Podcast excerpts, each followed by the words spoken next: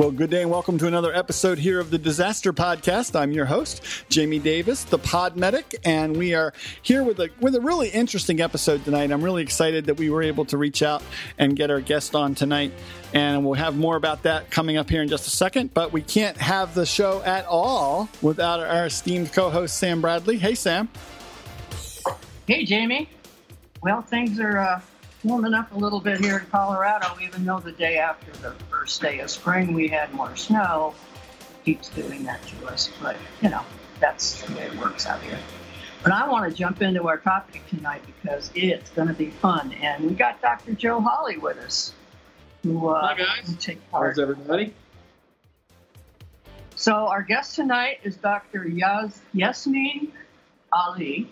She's a cardiologist, uh, assistant clinical professor of medicine, Vanderbilt University School of Medicine, and a number of other things. But the interesting thing about her is the book that just came out in February, as in last month, about the Waverly train disaster. But unless you're kind of old, you probably don't remember it because it the book actually coincides with the 45th anniversary of said event, but it was sentinel in a number of ways, including that it was the predecessor to FEMA being created.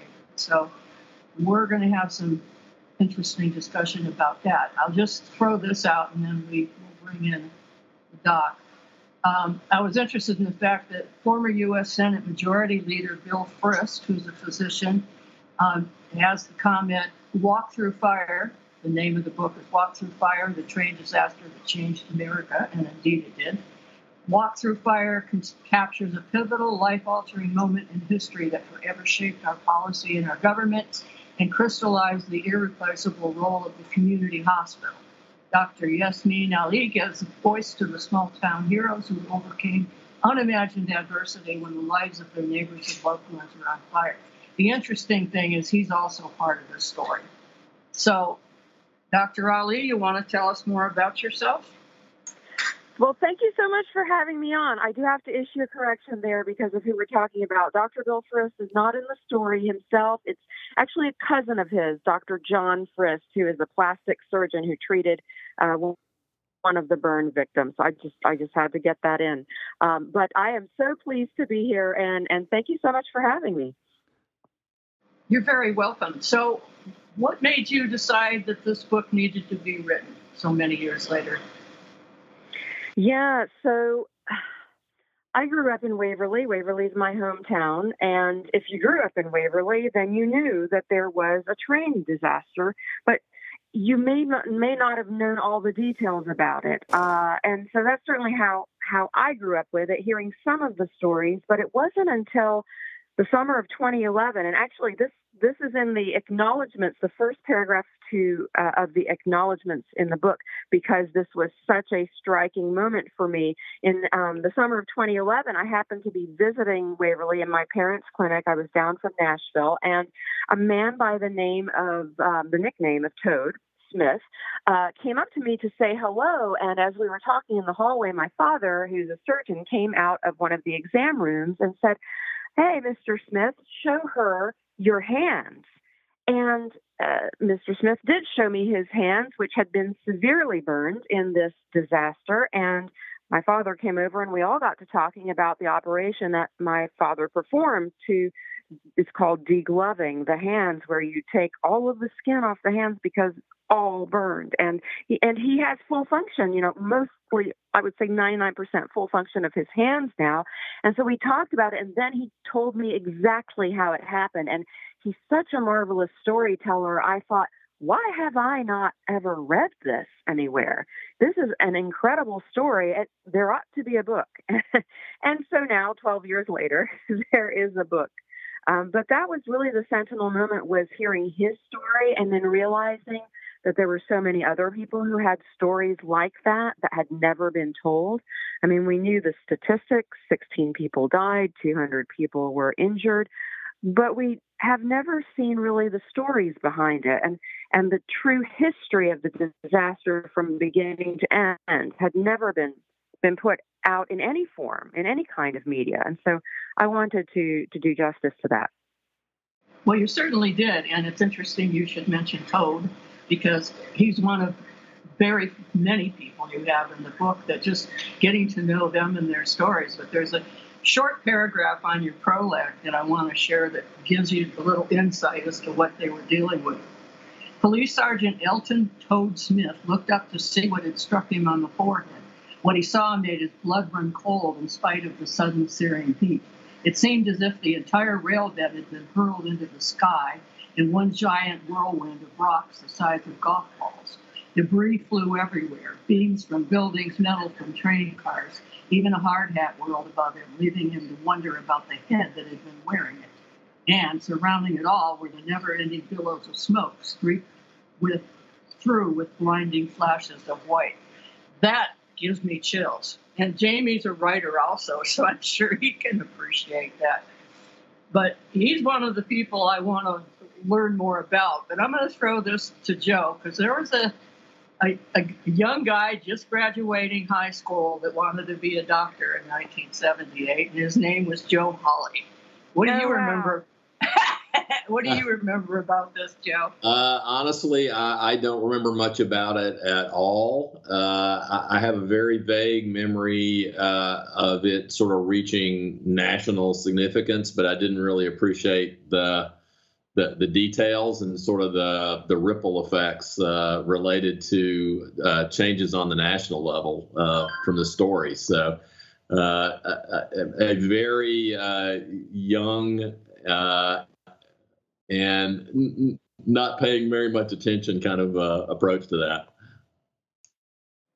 Well, the interesting too is that Joe now works for FEMA, which was one of the changes that came out of this. Um, can you talk about the event itself, Dr. Ali, and, and what you remember happening or learned through your interviews and such? Um, so, just so your listeners know, this is what happened. On the night of Wednesday, February 22nd, 1978, so just over 45 years ago, a 96 car L&N freight train derailed in the center of Waverly, Tennessee, my hometown. Among the 23 wrecked cars were two white 30,000 gallon tankers full of liquid propane. And when they derailed, they did not know they contained liquid propane because they were mislabeled. They were labeled for anhydrous ammonia. Then 2 days later at 2:55 p.m. on the afternoon of Friday, February 24th, 1978, one of those propane tankers exploded during the cleanup efforts. And that explosion took 16 lives and all of Waverly's Newtown section with it. And more than 200 people were injured, as I've mentioned before. That is scary. You know, and it's interesting because your book is so new, yet it's saying this was the worst event that occurred in Tennessee, probably the entire state. But now we've had these very recent similar events in Ohio Joe, do you have any sense of how that compared with Waverly?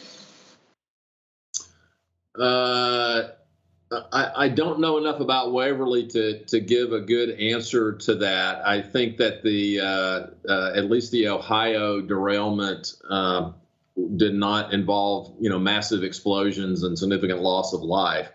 Uh, so clearly a, a major step up. I, I can relate it to a uh, a propane 18 uh, wheeler that uh, was in an accident here in Memphis and resulted in several lives lost and, and a, a, an amazing amount of property damage just off the interstate where that uh, uh, tanker truck exploded.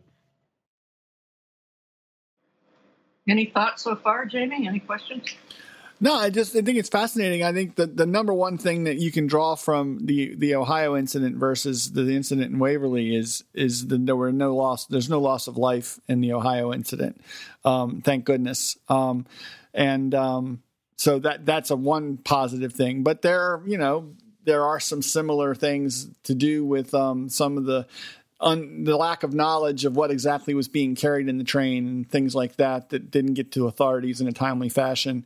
Um, so you know, it seems like there's we're doomed to repeat history in some cases, even if it's not quite as bad in in the sense of of loss of life and injury.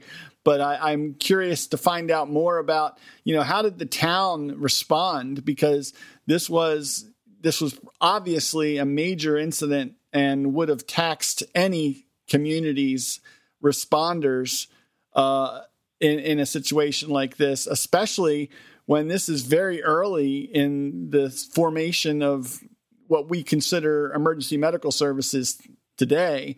This is uh, in the very early days of EMS.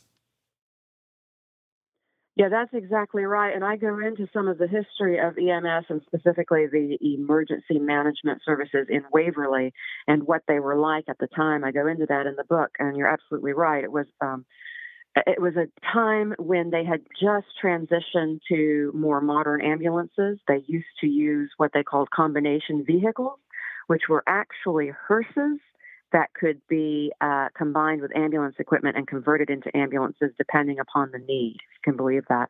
So, so I go into detail about that in the book, and the um, response to the explosion itself. I mean, uh, the uh, first responders were quite overwhelmed. You're absolutely right because this is a small town, just over four thousand people.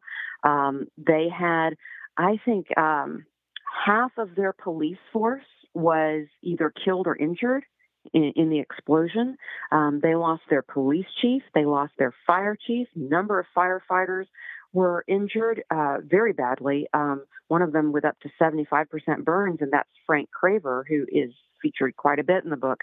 Um, as you can see, because I was able to talk to him, he survived, but it was remarkable that he did, given how badly he was burned. So he was one of the firefighters. Um, and then Waverly's two fire engines were both um, destroyed or rendered useless in the explosion because they were down there with their water cannons trained on the propane tanks, trying to keep them from exploding once they realized what was in them. Um, and so they were right there when the tank exploded and the fire engines were, were damaged. And uh, so within within hours, though, they were able to get help from surrounding counties as far as first responders. Um, they sent out a mayday call for ambulances. And um, one of the things that people who recall the disaster talk about is seeing all the ambulances, even people in Nashville remember ambulances streaming into Waverly just for miles and miles of ambulances because they came from something like 39 surrounding counties sent their ambulances. Um, mutual aid fire departments came to Waverly's aid to help put out the fires. Uh, law enforcement came. Um, uh, Metro Nashville's police chief came down, and uh, Metro Nashville took over law enforcement for activities in Waverly for weeks following the disaster because of how um, devastated the uh, Waverly Police Department was. And then, you know, I go into detail in the book about the triage that happened with the uh, first responders at the hospital, the medical staff, the doctors and nurses in the emergency department. And I think there you know, in in the NTSB report, the National Transportation Safety Board, they they outline a lot of things that went wrong when they did their investigation and released their final report. There were a lot of things that went wrong to result in this in Waverly that day, but there was one thing that went right, and they actually mentioned this in the NTSB report, and that was the triage that happened at that hospital. It was called Nautilus Memorial Hospital. It was Waverly's community hospital at the time.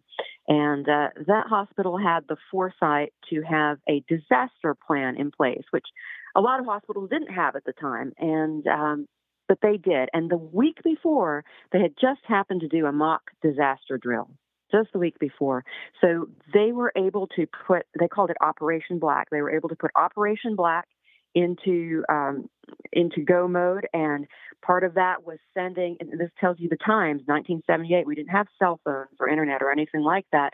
So what happened when they activated Operation Black at that hospital? They a courier would go from the hospital to the radio station, and the radio station would broadcast the Mayday call.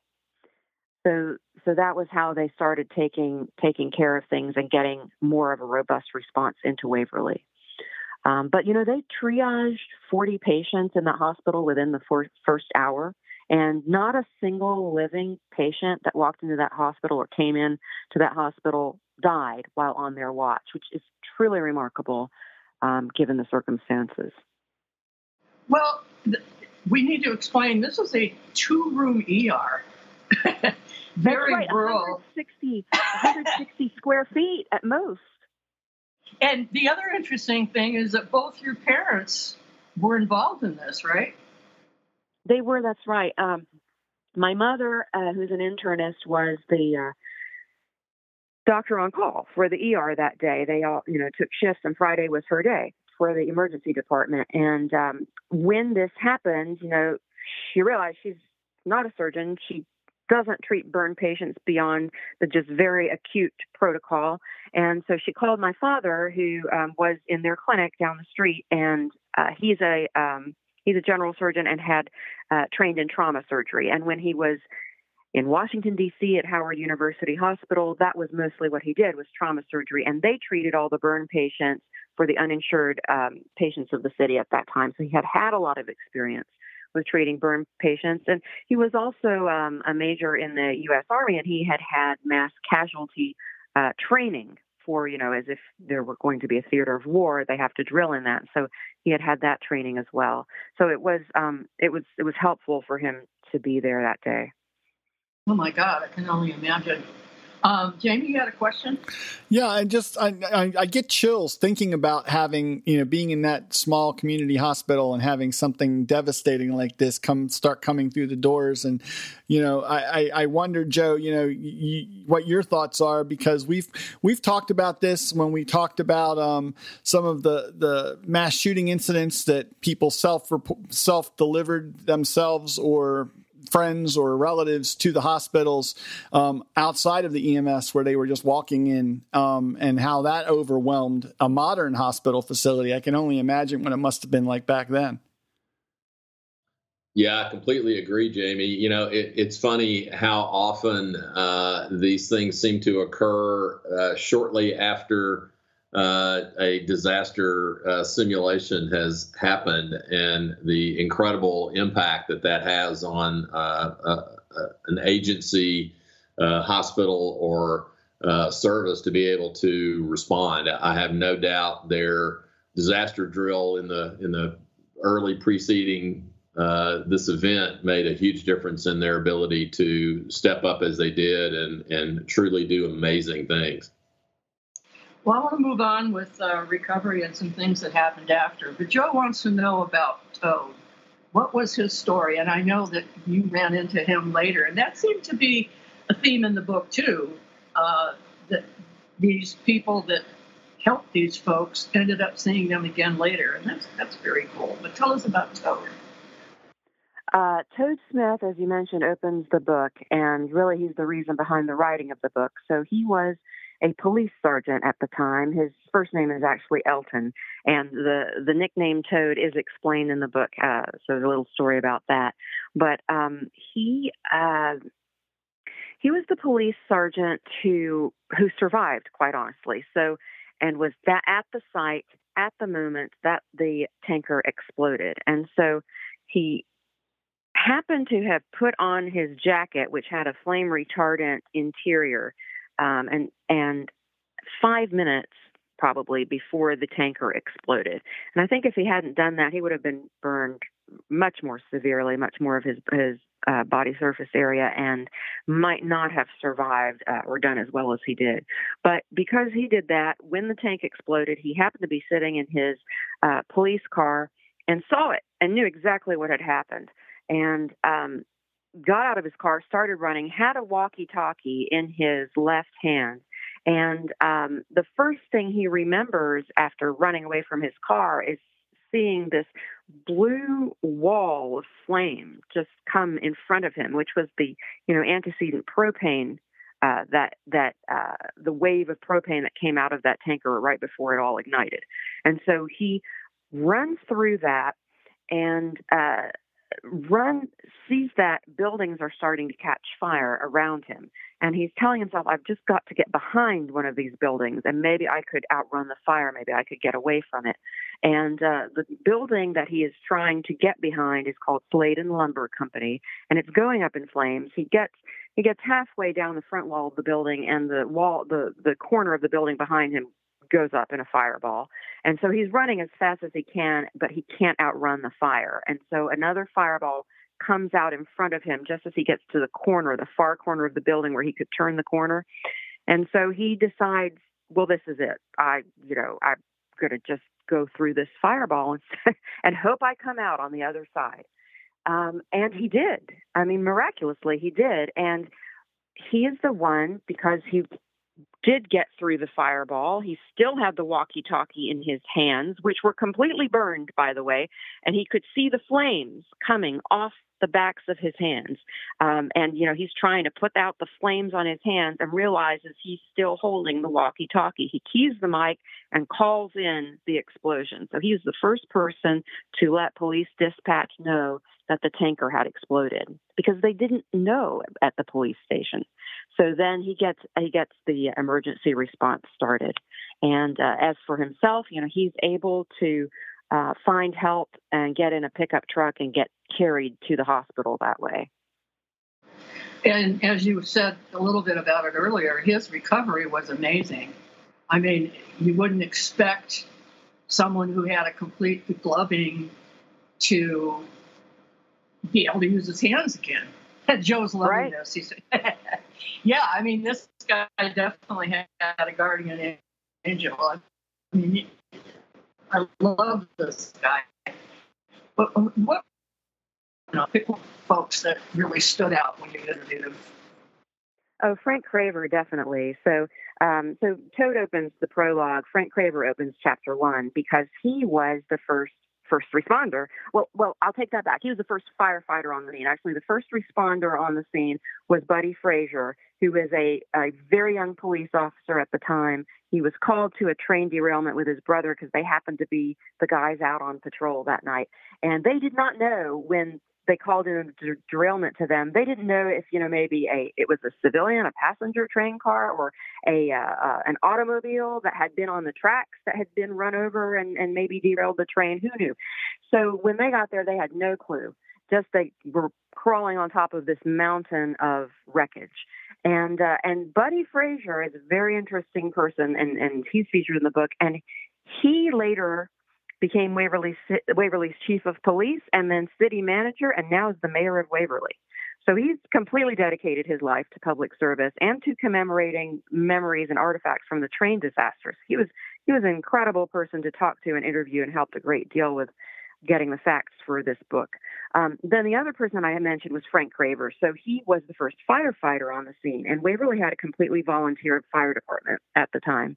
And um, Mr. Craver uh, was one of those volunteer firemen, and he was also um, a an embalmer. So you know, because volunteer volunteers have to have other jobs, and so his job was as an embalmer, and um, he he went down when uh, it was his night on call. Uh, it's like it was my mother's day in the ER. It was Frank's night on call for the fire department, and he had all the equipment that, that he used for to putting out grass fires in the trunk of his car, and that's what he went down to the derailment with, um, not knowing what to expect.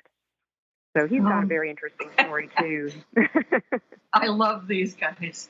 So Joe, it, this says something about the tenacity of Tennesseans, right?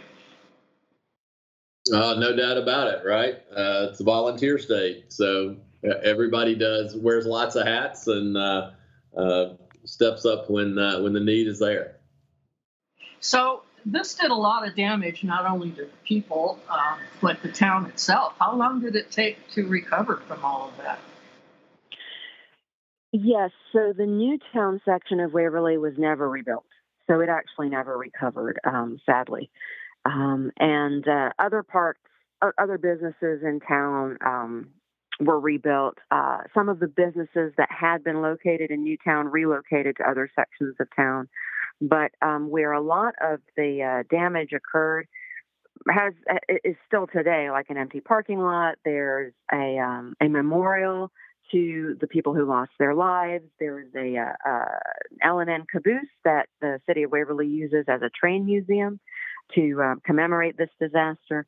And um, uh, but the businesses themselves, I mean, it was a very thriving business district.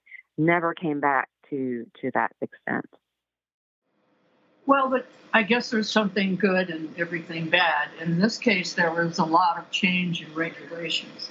They found multiple errors, missteps, miscommunications, poor regulations. So this had a lot to do with overhauling the entire U.S. railroad industry from top to bottom with new standards for hazmat, containment, and training, as well as a model for firefighter and first responders that might be involved in something like this, because this is certainly not your everyday incident? Oh, absolutely. There were so many changes on the national level, even across, even across the globe. Uh, there have been rail safety changes because of Waverly, um, but on the national level and certainly on the local and regional level. And um, you mentioned uh, just you mentioned so many things there. Um, there has been so much legislation that came out of Waverly landmark legislation, like the Staggers Rail Act, which um, deregulated the industry in a way that allowed them to uh, to put money into the maintenance of their tracks because the tracks at the time were in such a state of disrepair that the term standing derailment had become commonplace. And a standing derailment is when a box car is just sitting on the tracks and falls over because the tracks can't hold it. The tracks are in such disrepair. Those were the kinds of railroads we were dealing with, the tracks we were dealing with in 1978. So the Staggers Rail Act helped revamp the whole system. Then we had uh, the Federal Railroad Administration got involved immediately after Waverly and took the uh, high carbon cast steel wheels, which were the wheels that were on the tank cars that carrying hazardous materials. They took all of them out of service. Okay, so that that changed immediately. Then there was a change in the couplers and couplers are the uh, the pieces of metal that hold the train together. So you know each box car to another and each tanker to another. So regulations changed on how they would be manufactured um, how tank cars are manufactured how they have to be insulated and shielded how they have to be placarded. And this is coming up again in ohio by the way if you look at the placard issue. But at the time they had they had to change how they were labeling these tank cars. So you didn't have a tank car labeled for anhydrous ammonia carrying liquid propane, for instance. Um, and then we had, you know, if you've, meant, you, you've alluded to before, FEMA. So two business days after the explosion in Waverly, the National Governors Association issued a recommendation calling for the formation of a centralized federal agency for emergency management. And a year later, Jimmy Carter, President Jimmy Carter, signed an executive order creating FEMA in response to that. So, um, so so much has come out of that. And then with hazardous materials handling and training, uh, the governor of Tennessee, Governor Blanton at the time, was in Waverly that Friday night when the fires were still burning. He saw what happened, and he determined that Tennessee had to do something about how hazardous materials were being handled and transported. And so by 1980, he signed an executive order creating the Tennessee Hazardous Materials Institute. And that institute has developed programs, training programs that have been used across the country for firefighters and hazmat handlers. So, you know, there's just been so much to come out of this. Joe, you're familiar with most of that, aren't you? I am indeed, uh, although uh, uh, I'm sorry to say I had not appreciated um, the the common seed that uh, created so much of that. Well, one last thing that I found really of interest was in August of 2021, they had some intense rains in Waverly, which caused its Trace Creek to overrun its banks.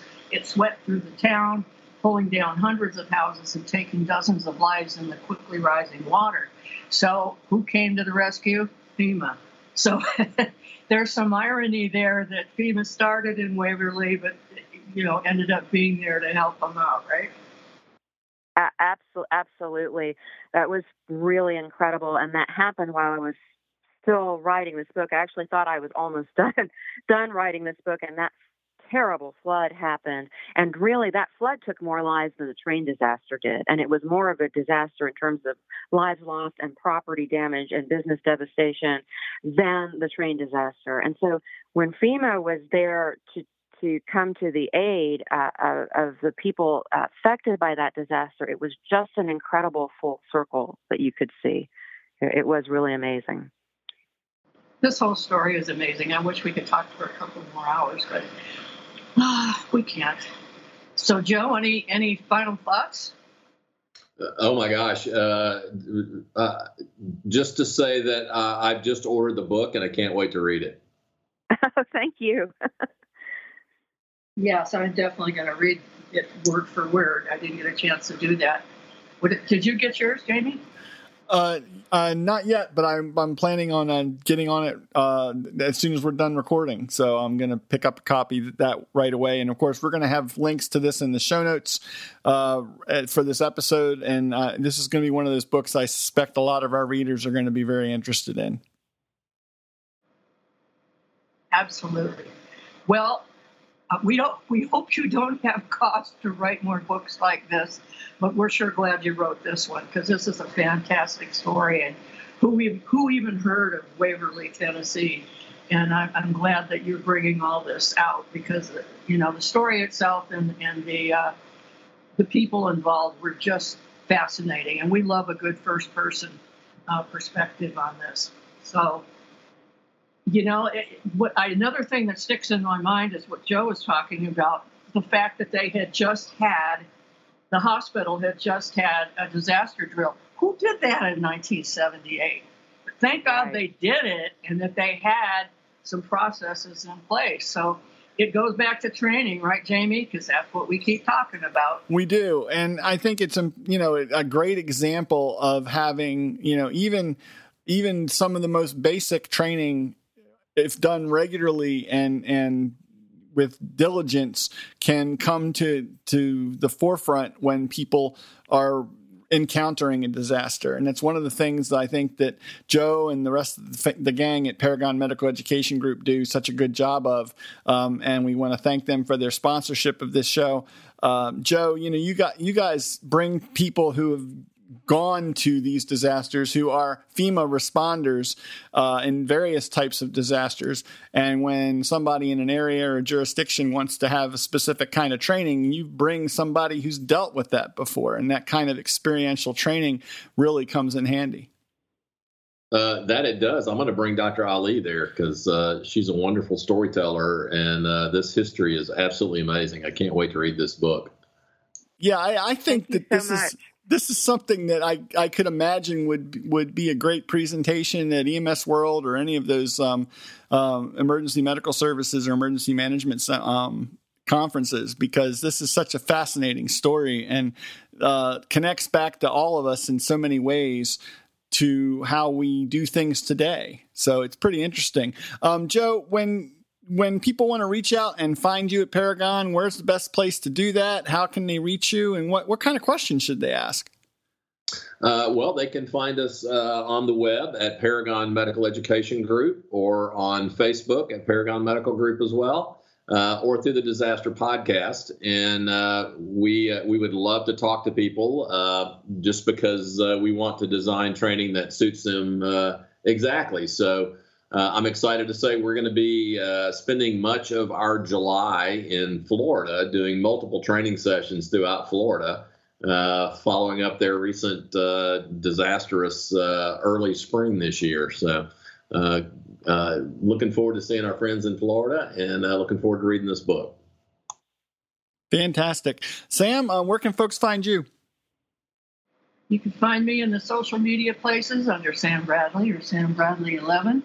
We have, uh, for Dr. Ali, we have a Facebook group, which is quite large and international, and they're going to love this book too. So you find me there and on the disasterpodcast.com website. Jamie? Well, you can find me under the handle Podmedic in most social media locations, so please friend or follow me there. And as always, at the disasterpodcast.com website, don't forget when you go to any of the episode pages, you can subscribe to the show. There are links to subscribe on your favorite mobile device right there below every audio player on each of the episode pages. So uh, just go ahead and sign up and over there and um, get the podcast delivered to you, so you don't miss any of these great episodes. Just like just like this one, it's just a fascinating story today. I'm so glad we were able to have Dr. Ali on the show. Thank you so much for having me. Absolutely. Well, and if you'd like to join our Facebook group, if people, you know, read the book and have questions, um, you can get them to you to respond. I certainly will. Good deal. Well, Jamie, it's uh, this was a, this was fantastic. I really enjoyed this. Um, I'm only going to say one thing about it. Read the book.